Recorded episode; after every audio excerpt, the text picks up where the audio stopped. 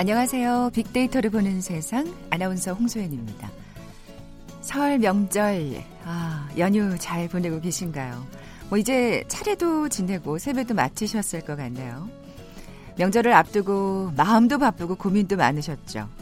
특히 설 선물 뭐가 좋을까 이것저것 생각 많이 하셨을 텐데 이 설 선물 시대에 따라 참 변화가 많습니다.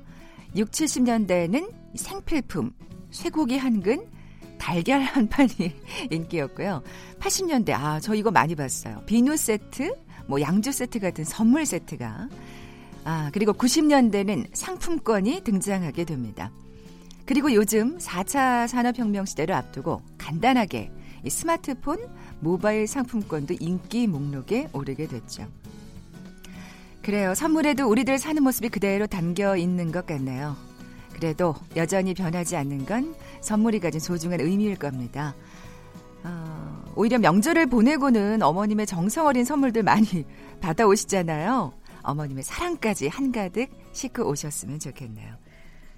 잠시 후 세상의 모든 빅데이터 시간엔 설이라는 키워드로 빅데이터 분석해 봅니다. 그리고 통통 튀는 통계 빅데이터로 통하다 시간에는 딸 효과라는 주제로 얘기 나눠볼 겁니다. 먼저 빅퀴즈 풀고 갈까요? 지금 이것 한 잔 마시면 아주 시원할 것 같네요. 명절이나 잔치 때 음식을 푸짐하게 먹은 뒤에 달고 시원한 이것은 맛도 좋지만 소화에도 도움이 되죠. 맵쌀이나 찹쌀로 밥을 되게 지어서 엿기름 물에 풀어서 만듭니다. 하룻밤 따뜻하게 두면 밥알이 삭으면서 위로 동동 떠오르는데요. 이 전통 음료는 무엇일까요? 보기 드립니다. 1번 수정과, 2번 식혜, 3번 쌍화탕, 4번 미숫가루. 오늘 당첨되신 두 분께 커피와 도넛 모바일 쿠폰 드립니다. 정답 아시는 분 휴대전화 문자 메시지 지역번호 없이 샵 9730, 샵 9730입니다. 짧은 글은 50원, 긴 글은 100원의 정보 이용료가 부과됩니다.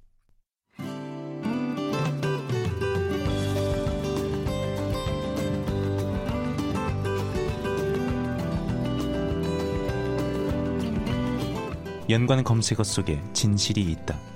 KBS 일라디오 빅데이터로 보는 세상. 세상의 모든 빅데이터. 궁금했던 모든 화제와 이슈를 빅데이터로 분석해 보는 시간. 세상의 모든 빅데이터. 빅 커뮤니케이션 전민기 팀장 나와 계세요. 안녕하세요. 네, 반갑습니다. 전민기입니다. 네. 음, 떡국 드셨어요? 저희는 네. 만둣국 먹어요. 그 아, 외할머니가 북에서 오셨는데 네. 그래서 저희는 그냥 명절 때마다 그큰 만두 있잖아요. 네, 네, 그걸로 이제 국 만들어 먹습니다. 아, 그게 이북식 만두면은 네. 굉장히 그 숙주랑 두부 숙주 들어가요. 두부 들어가고 고기 들어가고 빨갛게 묻혀가지고. 아 빨갛게. 네, 저희는 또 빨갛게 하고 그래서 그냥 양력으로 1월 1일에 저희는 떡국 먹고 음력 설이랑 추석에는 그렇게 만두국을 먹어요. 그렇군요. 네. 아 지금 침 넘어가요. 좀 갖다 드릴 거였나? 저희 어머님 놀러 가셔가지고 안 끓여주셨는데. 아, 직접 해서 드시면 아이고 되잖아요. 서러워라. 아니 이 설에 대한 빅데이터 네. 하나하나 살펴볼 텐데 저한테는 연관어가 서럽다네요. 아 그렇습니다. 아 먼저 설에 관한 언급량 살펴볼까요? 그러니까 이제 매년 언급량 짚어드리는데 지난 1년 동안 한 440만 5천여 건 언급됐어요. 올해는 갑자기 궁금하더라고요. 그러니까 다른 명절이나 어떤 우리가 기념이라고 네네. 어느 정도 차이가 나나 그 추석이 한 1, 작년 1년 동안 568만여 건, 크리스마스가 1,200만여 건. 아. 그냥 휴가도 한번 넣어봤더니 732만여 건인데 음. 설이 언급량은 일단은 가장 적게 나타났네요. 그러네요. 예. 네. 아무래도 이 그 민족의 명절 설도 있고 또 신정도 있고 이렇게 나뉘다 보니까 맞아요. 크리스마스도 그 전에 있고. 네네. 네. 뭐 새해 신정까지 합쳐서 하면 아마 추석은 넘지 않을까? 네, 그럴 수도 있겠어요. 예, 그렇죠. 어, 연관어는요?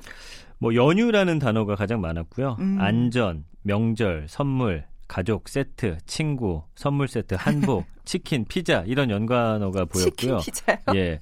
그러니까 연관어 1위가 연휴였는데 이런 연휴와 함께 또 빅데이터 분석해 봤더니 일상, 집, 친구, 카페, 여행, 영화, 맛집 그러니까 고향이나 가족을 만난 후에는 집에서 그냥 평소 휴일처럼 일상을 보낸다는 사람들이 가장 많았고요. 네, 네. 친구 만나서 카페 가거나 아니면 아예 이 설 연휴 때 여행 가는 분들. 뭐 이거는 사실 몇 년 전부터 트렌드가 됐죠. 그렇죠. 예. 예. 영화를 보거나 맛집도 찾아다니기도 하고요. 그 SNS 이 깨톡과 관련된 연관어도 재밌었는데 요즘 설에 이제 문자로 이거 인사하는 경우가 상당히 많은데 네, 네. 이게 반응이 좀 귀찮아 하시는 분들도 상당히 많고요. 음. 그래도 인사는 해야 되지 않겠니?라고 아. 하신 분들이 있는데 어쨌든 복사해서 붙이기처럼 보낸 거는 안 보내는 것보다 못한 것 같아요. 예, 이름이라도 음. 넣어서 네, 그 사람을 생각하면서 한 문장 정도는 써줘야. 음. 예, 그렇지 않고서는 좀 이거에 대해서 부정적인 단어들이 좀 많이 보였고요. 아, 그렇군요. 네. 그리고 명절 음식 같은 경우는 예전보다 좀 소량으로 합니다. 저희는 예전에 사실 명절 한번 지나면 한 2주 정도는 뭐 같은 음식으로 계속 그쵸. 뭐 두부랑 이런 거는 나중에는 이제 조림으로 재탄생해서 나오고 뭐 찌개 해 먹거나 예, 그죠? 조기도 예. 이제 간장 얹어가지고 또 지져서 나오고 뭐 이런 경우가 있었는데 최근에는 딱 그 전날 하루 이틀 정도 먹을 양만 하고 뭐 혹시 차례 지내시는 분들은 예. 뭐그 정도만. 그쵸 네. 명절날 맛있게 먹고 집으로 돌아와서 다른 연휴처럼 그냥 피자나 치킨 아. 그다음에 배달 음식 먹는 가족들이 많더라고요. 빅데이터 상에서도 이런. 단어 보이는데 음. 실제로 이거를 이제 판 업체들 데이터도 이따 잠깐 소개해드리겠지만 음. 확실히 이제는 연휴에도 뭘 시켜 먹는 분들이 상당히 많아졌습니다. 아, 그렇게 되면 사실 결국에는 못 쉬는 분들이 계시다는 얘기잖아요. 아, 그건 그렇죠. 그러네요. 아, 아까 선물 얘기로 저희 오프닝 시작을 했는데 예. 네.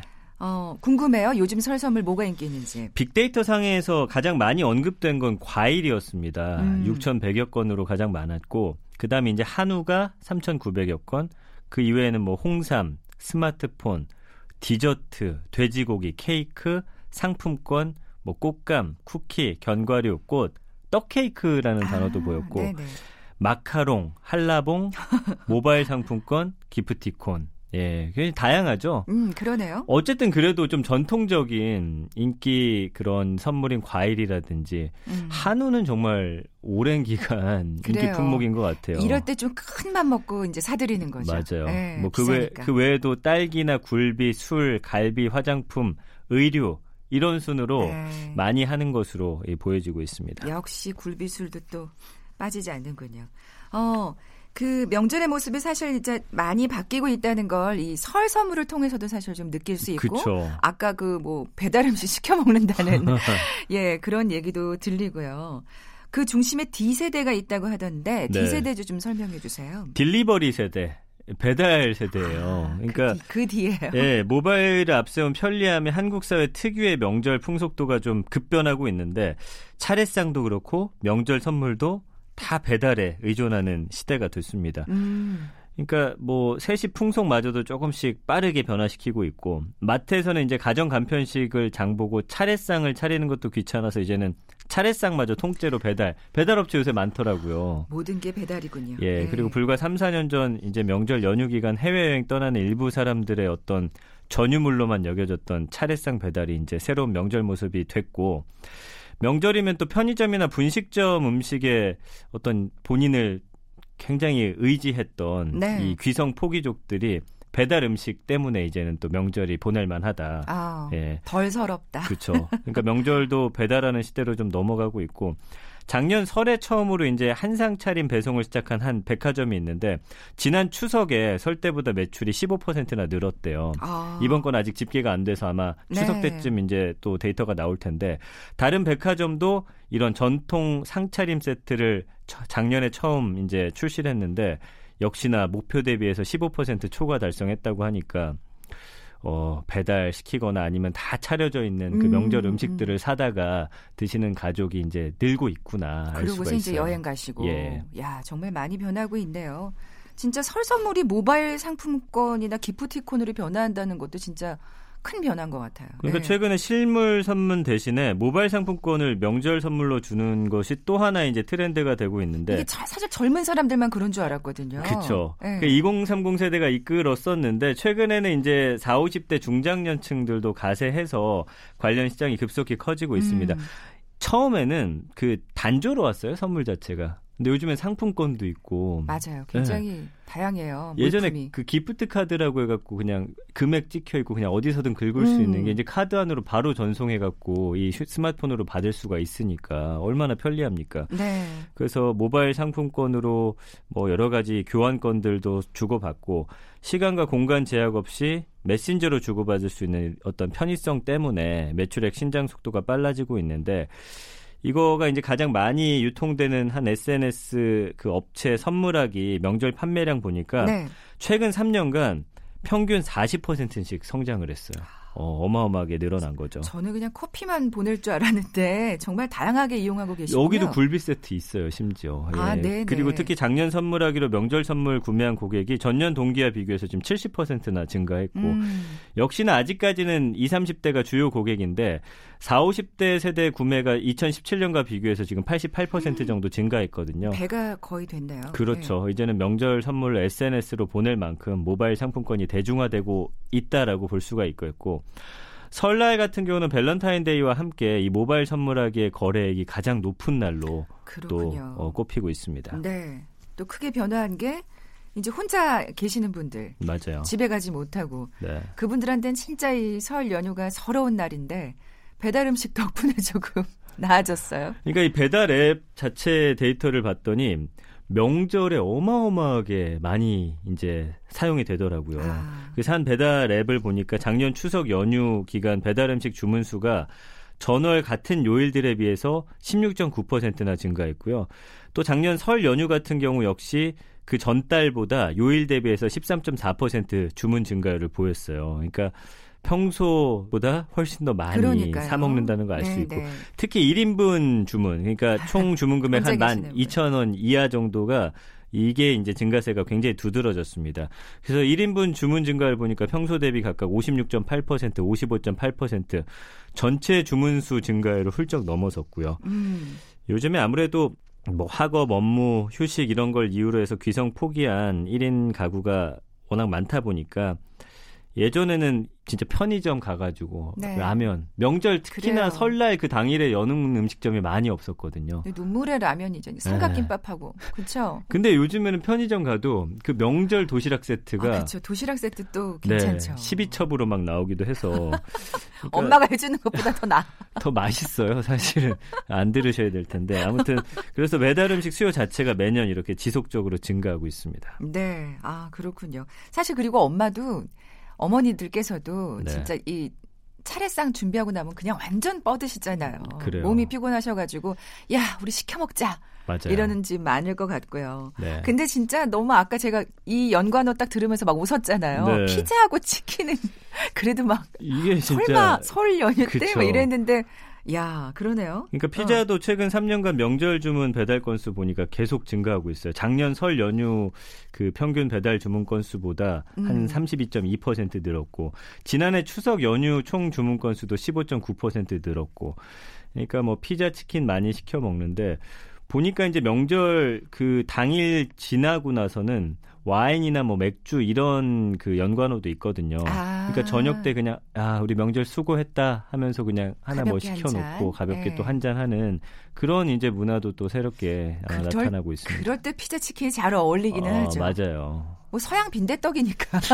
요새 피맥이 워낙 또 인기여가지고 피자 맥주 이렇게 드시는 분들도 네. 상당히 뭐 많습니다. 빈대떡 대신 먹는 걸로. 예. 네. 자, 그러면 이렇게 그 주문 차례상으로 가볍게 예, 차례를 지내고 나서 네. 그리고 해외 여행 가시는 분들 어디로 가세요? 여행들 많이 음. 가시는데 숙박 예약 빅데이터 분석 결과거든요. 먼저 연휴 기간 국내 인기 여행지 1위는 제주였습니다. 음. 제주도가 겨울에 보니까 호텔이 많이 저렴해지더라고요. 그리고 네. 이맘때쯤 또 네. 따뜻해요. 그쵸. 네. 네. 그래가지고 음. 제주도 많이 가시고 아무래도 이제 올겨울에는 우려했던 한파의 영향이 크지는 않지만 음. 그래도 기온이 좀 온화한 곳으로 가시고 싶은 분들 멀리 못 가는 분들은 제주도를 많이 찾는 것으로 보였고 그 다음이 이제 서울과 부산이고요. 음. 외국 같은 경우는 일본의 오사카였습니다. 음. 예, 요- 요즘에 사실 일본은 어떤 그 인기 있는 달이 없어요. 매달 그냥 가장 1년 내내 일본이 가장 아. 인기 있고 그렇군요. 오사카는 특히나 사계절 내내 그 사랑받는 곳이기도 하고요. 그다음에 2위가 태국의 방콕이었고 역시 그- 따뜻한 데를 많이 아, 가시는구나. 그럼요. 예. 그리고 예. 도쿄, 후쿠오카, 타이페이, 일본과 동남아 지역.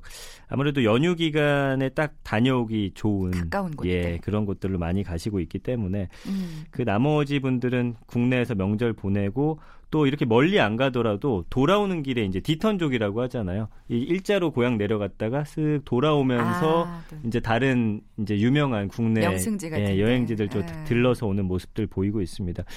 뭐 어쨌든 여러 가지 형태와 또 바뀌는 모습들 보이고 있지만 그래도 여전히 가족 중심으로 음. 보내는 분들이 가장 많았고요. 어떤 형태가 되든지 그냥 설 명절 좀 즐겁게 마무리하셨으면. 좋겠다는 아, 뭐 인- 생각해봤어요. 인기 여행지 서울이 있는데 그래요. 서울에 갈 곳 많죠. 그리고 또 지방에 사시는 분들은 또 서울 갔다 오셔도 그럼요. 왔다 가셔도 예. 되고. 비키즈 내주세요. 네, 명절이나 잔치 때 음식을 푸짐하게 먹은 다음에 달고 시원한 이것은 맛도 좋지만 소화에도 도움이 됩니다. 맵쌀이나 찹쌀로 밥 되게 지어가지고 엿기름 물에 풀어서 만드는데 하룻밤 따뜻하게 두면 밥알이 삭으면서 위로 동동 떠오릅니다. 이것은 무엇일까요? 1번 수정과 2번 식혜, 3번 쌍화탕, 4번 미숫가루. 정답 아시는 분들 빅데이터를 보는 세상 앞으로 문자 보내주십시오. 휴대전화 문자 메시지 지역번호 없이 샵 9730입니다. 짧은 글은 50원, 긴 글은 100원의 정보 이용료가 부과됩니다. 지금까지 빅커뮤니케이션 전민기 팀장이었습니다. 고맙습니다. 감사합니다.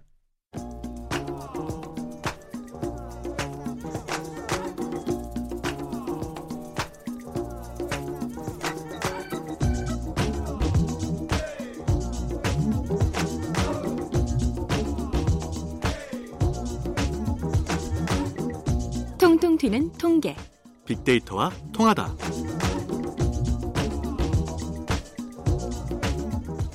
데이터와 차트로 세상을 보는 시간이죠. 통통 튀는 통계, 빅데이터로 통하다.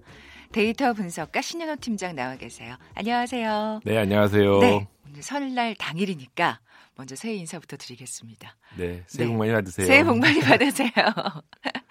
떡국 드셨나요? 예, 저는 저희 부모님 댁에 형제들 다 모여서 아, 세배도 드리고 떡국도 네. 먹고 했습니다. 네, 지금 뭐 다들 어, 가족, 친지들과 즐거운 시간 보내시는 분들이 많을 텐데, 뭐 이렇게 가족끼리 모이면 뭐 좋은 점도 있지만 네. 또그 원치 않은 갈등 같은 것도 생기는 것 같아요. 좋은 일이 일단 뭐 훨씬 더 많겠죠. 아, 그럼요, 그럼요. 예, 그런데 네. 그 긴장감이 살짝 고조되는 시기이기도 합니다. 왜 음, 그러냐면 그 작년에 서울시에서 조사를 했더니 네, 명절 때 그 집에서 성차별적인 얘기를 들은 적이 있느냐, 네네. 아니면 성차별적인 행동이 집에 있느냐라는 음, 질문을 그 서울 시민을 대상으로 했어요. 네네. 그랬더니 뭐 두 가지 질문 다 매우 높게 나와서 특히 네. 여성분들은 네, 네. 거의 90% 가까이 두 가지 다 음, 성차별적인 얘기도 들었고 음. 우리 집에 성차별적인 행동이 좀 있다. 음, 이렇게 답변을 하셨어요. 네, 왜 그러냐면 명절 때는 아무래도 뭐 특히 이 차례상이나 네, 가족이 모이다 보니까 가사노동이 많아지는데 음, 그 가사노동의 양의 대부분이 여자분들에게 집중이 되는 그게 그렇죠. 갈등의 원천입니다, 그렇죠. 사실은. 예, 뭐 아니 많이 좋아졌다고는 합니다만 어쨌든 남자분들은 TV 보시고 마루에서 뭐 거기까지 괜찮은데 고스톱 치고 뭐 이러기도 하시죠. 그 러면서 뭐 갖다 달라고 네, 또막 계속. 주문하시고. 예. 네. 뭐 사실 며느리들이 그래서 조금은 약간 화병이 생기는 시기이기도 한 것 같아 기간이기도 한 것 같아요. 근데 그 아, 성차별적인 언어 같은 경우에는 호칭도 사실 문제가 되는 것 같아요. 그죠? 네, 맞습니다. 예, 예, 예. 네. 사실 우리나라는 그 성차별과 관련된 제도는 음, 음. 많이 개선됐어요. 네, 그러니까 네. 노골적으로 사회에서 뭐 성차별을 못하게 한다거나 과거에 용인되는 이 성 희롱 성폭력에 대해서도 네, 네. 좀 엄격해진다거나 하는 제도적 측면은 많이 바뀌었는데 그렇죠. 뭐 호주제나 상속제도 네. 그렇습니다. 그렇고요. 예, 근데 예. 이제 사람들의 인식이라고 하는 건 또 이렇게 제도로 바꾼다고 바로 바뀌는 게 아니기 그런 것 때문에 같아요. 이 제도가 바뀌는 게 좀 쉽지 않은 음. 그런 게 좀 있습니다. 네, 그래서 뭐 그런 얘기도 나왔었잖아요. 뭐 왜 아가씨 도련님이냐라고. 하냐, 네, 네. 처제 처남이라고 하는데 사실 말씀하신 대로 그 관념은 쉽게 바뀌지 않겠습니다만 이렇게 언어라든지 제도를 좀 바꿔 나가면서 또 관념도 좀 뒤따라가는 게 필요하지 않을까 그런 생각이 드는데 어쨌든 참 쉽지 않은 일인 것 같습니다. 예. 그래서 이 관념이 바뀌기가 쉽지 않으니까 네. 보통 사회에서 어떤 얘기들을 많이 하냐면 역지사지라는 표현을 많이 쓰, 음, 습니다 음, 음, 그러니까 음. 왜 모든 갈등, 이해 부족 이런 게 상대편이 자기와 처지가 달라서 생기는 일이 많거든요. 네, 그러니까 네. 상대편 입장에 한번 서봐라. 그러니까 예를 들면 부자들한테는 가난한 사람의 입장에서 음, 건강한 사람은 장애인의 입장에서 음. 또 남성은 여성의 입장에서 또 여성은 남성의 입장에서 네, 네. 상대방의 입장에 한번 서보라는 얘기를 많이 하는데요. 이게 그렇게도 쉽지는 않습니다. 왜냐하면 저는 그런 생각이 좀 드는데 우리가 그런 표현을 한다라는 것 자체가 역사가 쉽지 않기 때문이에요. 네. 왜냐하면 네, 네. 제가 평생 한 번도 여자로 살아본 적이 없는데 네, 네. 여성의 입장에 한번 서보라고 하는 게 여성 입장이 뭐지? 라고 음. 사실은 하게 돼 있는 겁니다. 막연하게. 막연합니다, 굉장히. 애매하고. 맞습니다. 음.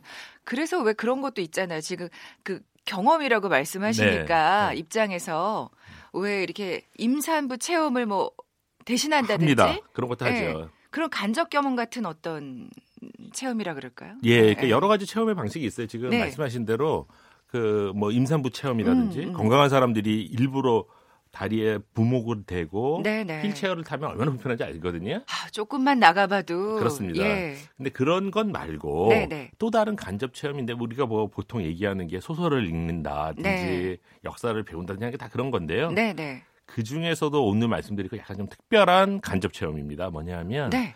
저희 제가 생각하기에 가장 강력한 간접 체험은 가족의 경험이에요. 아, 그러니까 예를 들면 자기 자식이 자기 부모님이 자기 형제가 겪는 경험은 자신의 경험이 아니지만 자신의 경험만큼이나 강렬하게 오기 때문에 그렇죠, 그렇죠. 네, 그래서 제가 생각하기에 이 특히 남녀 문제에 있어서는 네, 네. 제 또래들 제 남자애들 중년의 남자들이죠. 네. 이 평상시에는 뭐 이렇게 여성이 얼마나 어려운지 아무도 뭐 관심도 없이 사실 사는 경우가 많은데 그러다가 딸을 키우는 아빠들하고 네. 아. 딸을 키우지 않는 아빠들은 굉장히 많이 다릅니다. 네, 그래서 네, 우리가 네. 보통 이제 딸바보 이런 표현을 네. 쓰긴 하는데요. 그래서 예. 이렇게 딸을 키우는 아빠들이 음. 그 과정에서 생기는 인식의 변화 네, 이런 네. 것들을 오늘 한번 말씀을 드려보려고 합니다. 아, 그게 근데 데이터로도 설명이 되나? 이게 확연히 차이가 있나요? 예, 그렇습니다. 네, 네, 네. 예, 이게 뭐 사실은 제가 말씀드린 게 짐작할 수 있어, 있는 거기 때문에 전 세계적으로 분석이 굉장히 많이 돼 있고요. 아, 그렇군요. 네, 대표적인 걸 먼저 말씀드리면 그 영국에서는 사회조사라고 하는 거를 아주 오랫동안 진행을 하는데 거기에 보면 여러 가지 질문이 있어요. 네. 그 질문 중에 하나가 아주 전통적인 관념. 음. 남편은 밖에 나가 돈 벌고 아내는 집안에서 살림을 하고 음, 아, 이거, 이건 깨진 지 오래됐는데. 그런데도 불구하고 네. 이거에 대해서 당신은 얼마나 동의하십니까? 라는 질문을 던졌어요. 네네. 그래서 이거에 대한 질문을 쭉 답변을 모았는데요. 뭐 상식적인 거는 이거에 동의하지 않는 건 여성이 남성보다 훨씬 높습니다. 음, 이건 음. 뭐 너무 뻔한 얘기죠. 네네네. 근데 남성들 중에서 이분들이 아들만 키우는 아빠와 딸만 키우는 아빠를 따로 집계를 해봤더니 아, 또 그렇게 또 세분화해서. 그렇습니다. 예, 예. 딸만 키우는 아빠들이 아들만 키우는 아빠에 비해서 한 10% 정도 이 동의하는 비율이 낮았어요. 음. 그러니까 이 이거를 그래서 뭐 어떻게 부를까 하다가 이제 사회과학자들이 영어로 이제 도터 이펙트라고 해서 아, 딸 효과. 딸 효과. 아 이제 이런 표현이 사회과학에 아예 생길 네. 정도로 네, 네. 널리 관찰이 되고 있습니다. 아, 이렇게 막 그 머릿속으로만 뭐, 그래, 역지사지, 역지사지 하는 것보다 이렇게 또 딸을 둔 아빠들이 훨씬 더 강렬하게 그 간접 경험을 체험하는 거네요. 그렇습니다. 예, 예. 아, 그, 다들 딸을 두셔야 되겠는데, 아빠들은 무조건. 예, 또 다른 연구도 있습니까? 예, 이게 이제 흥미로운 거는요. 지금 말씀드린 거는 아주 일반적인 인식이잖아요. 네, 아까 네. 말한 대로 뭐 일하는 아빠, 살림하는 엄마라는 전통적 관념에 대한 질문인데 그게 아니고 아주 전문적인 아, 네. 영역에서도 딸 효과가 있다라는 것이 발견이 됐어요. 음, 예를 들면 미국의 이제 국회의원들은 이제 우리가 보통 하원 의원이라고 하는 분들이 네. 되게 중요한데 하원 의원들의 뭐 수십 년에 걸친 투표를 다 분석을 합니다. 네. 그 중에 하나가 뭐냐면 이 의원이 여성 친화적인 법률들, 네. 그러니까 예를 들면 성폭력의 처벌을 강화해야 한다든지 음, 직장에서의 차별을 금지해야 한다든지 네네. 예를 들면 성적 자기결정권을 존중해야 한다든지 음. 하는 친여성적인 법률에 찬성표와 반대표를 던진 걸 다 조사를 해요. 아. 그래서 이걸 가지고 점수를 매깁니다. 네네. 친여성 지수라고 하는 점수를 매기는데 네. 이것도 예상했던 대로 여성 의원들이 남성 의원들보다 훨씬 더 여- 친여성 지수가 높죠, 당연히. 네. 네. 그거는 뭐 익히 짐작할 수 있고. 그렇습니다. 예. 근데 여기에서도 또 마찬가지로 딸을 둔 아빠와 아들을 둔 아빠만 한번 비교해 봤어요. 네. 국회의원들을 가지고. 네, 네. 그랬더니 이 점에서도 매우 뚜렷하게 딸을 둔 아빠들이 친여성적인 법률의 찬성표가 훨씬 더 높았습니다. 아. 그래서 이게 우연히 발생하거나 뭐 단순한 통계의 변동 정도가 아니라 네네. 아주 오랜 기간 동안 뚜렷하게 관찰이 돼가지고 음, 음. 아 이게 단순히 이렇게 일반인의 의식이 아니라 음, 음. 사실 국회의원의 입법 활동이라는 건 굉장히 전문적인 활동이거든요. 그렇죠. 그리고 굉장히 또 어떤 나라의 방향을 맞습니다. 수 있는 그렇습니다. 예, 그렇죠. 근데 여기에서도 딸 효과가 관찰이 되더라. 네. 그러니까 이제 막 너도 나도 할 것 없이 막 다른 데서도 조사를 했는데요. 네, 네, 네. 예를 들면 또 하나는 이런 겁니다. 미국에서 이것도 역시 미국 건데 네. 판사들이 판결을 내릴 때도 네, 네, 네. 과연 차이가 있을까? 이것도 해봤더니 남성 판사들의 경우에 음, 음. 딸을 갖고 있는 아빠 판사와 네. 아들을 키우는 아빠 판사는 어. 성폭력에 관한 판결을 내릴 때 네, 네. 혹은 직장에서 성차별에 대한 판결을 내릴 때 아들을 둔 판사보다 딸을 둔 판사들이 훨씬 더 엄한 아, 처벌을. 한 거예요. 아, 네, 그래서 네. 아 이게 국회의원의 입법 활동과 마찬가지로 판사들의 판결도 굉장히 전문적인 법률 행위인데도 음, 음. 여기서도 그런 차이가 발견이 됐고요. 어. 그 여성들이 이제 딸로 생각하는 거죠. 내 딸이었으면 막 이런 그렇습니다. 그러니까 감정이 감정이 쉽게 전이가 되는 겁니다. 아니 우리나라 이렇게 자꾸 자꾸 미국 얘기만 하니까 좀 아쉬워지는데 우리도 이런 거 한번 좀 네. 조사해봤으면 좋겠다는 또 생각이 드네요. 예, 이거 사실 국회의원이 그 딸을 둔 국회의원 같은 경우에 여성에게 훨씬 더 유리하게 지금 입법 결정 네. 또 투표를 한다는 셈이네요. 그렇습니다. 네, 네, 네. 그리고 이게 지금 제가 말씀드린 뭐 입법부와 사법부의 이제 이건 약간 공적인 일인데요. 네, 네. 민간에서도 이런 게 잘 발견이 돼요. 아. 그 말씀하신 대로 이게 자꾸 오늘은 미국 얘기만 해서 죄송한데 다음에 좋은 기회가 있으면 한국 얘기를 하기로 아, 하고 우리가 조사를 해야죠. 네, 맞습니다. 예. 어떤 일이 있었냐면 대표적으로 남성이 주도하는 비즈니스 중에 하나가 이 벤처 캐피탈 업계가 있습니다. 네, 네, 이거는 네. 금융계 중에서도 또 유독 남성의 비율이 높거든요. 음, 근데 그래서 여기에서 여성들이 진출하기도 어렵고 또 여성들이 거기서 승진하기도 굉장히 어려운 영역인데요, 오랫동안. 네. 이거에 대해서 또 이 꼼꼼한 경영학자들이 조사를 어떻게 했냐면 벤처 캐피탈의 의사결정자들. 네. 그러니까 우리가 보통 시니어 파트너라고 하는 사람들이 있거든요.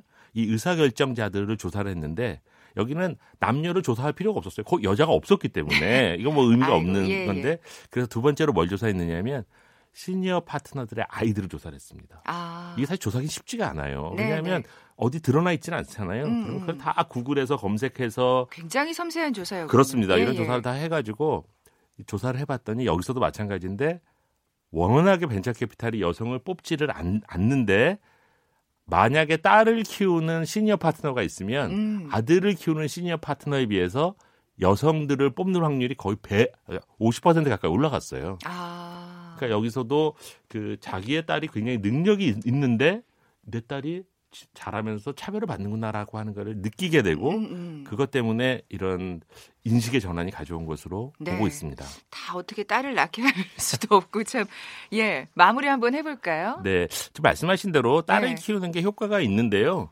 또 그렇다고 해서 저절로 되는 건 아닙니다. 아, 예를 네네. 들면 이런 걸 생각해 보죠. 그 오바마 대통령이 이 그 국 대통령을 마치면서 잡지에 기고를 할 때 이런 표현을 썼어요.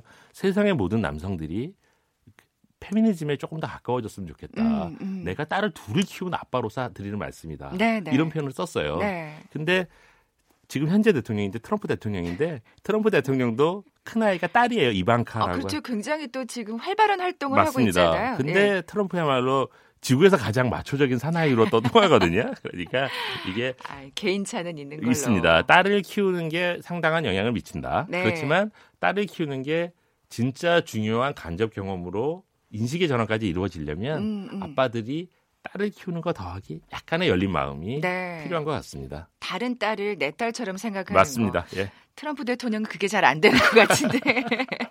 어쨌든 정말 말씀하신 대로 열린 자세가 필요하고 같이 노력해야 될 문제인 것 같습니다.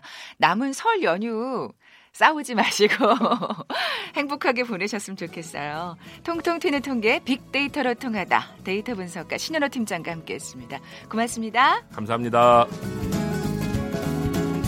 네, 커피와 도넛 모바일 쿠폰 받으실 당첨자 홈페이지를 통해서 확인해 주십시오. 정답은 2번 식혜였죠. 아, 빅데이터를 보는 세상 오늘 방송 여기서 마무리 짓습니다. 내일 뵙죠. 고맙습니다.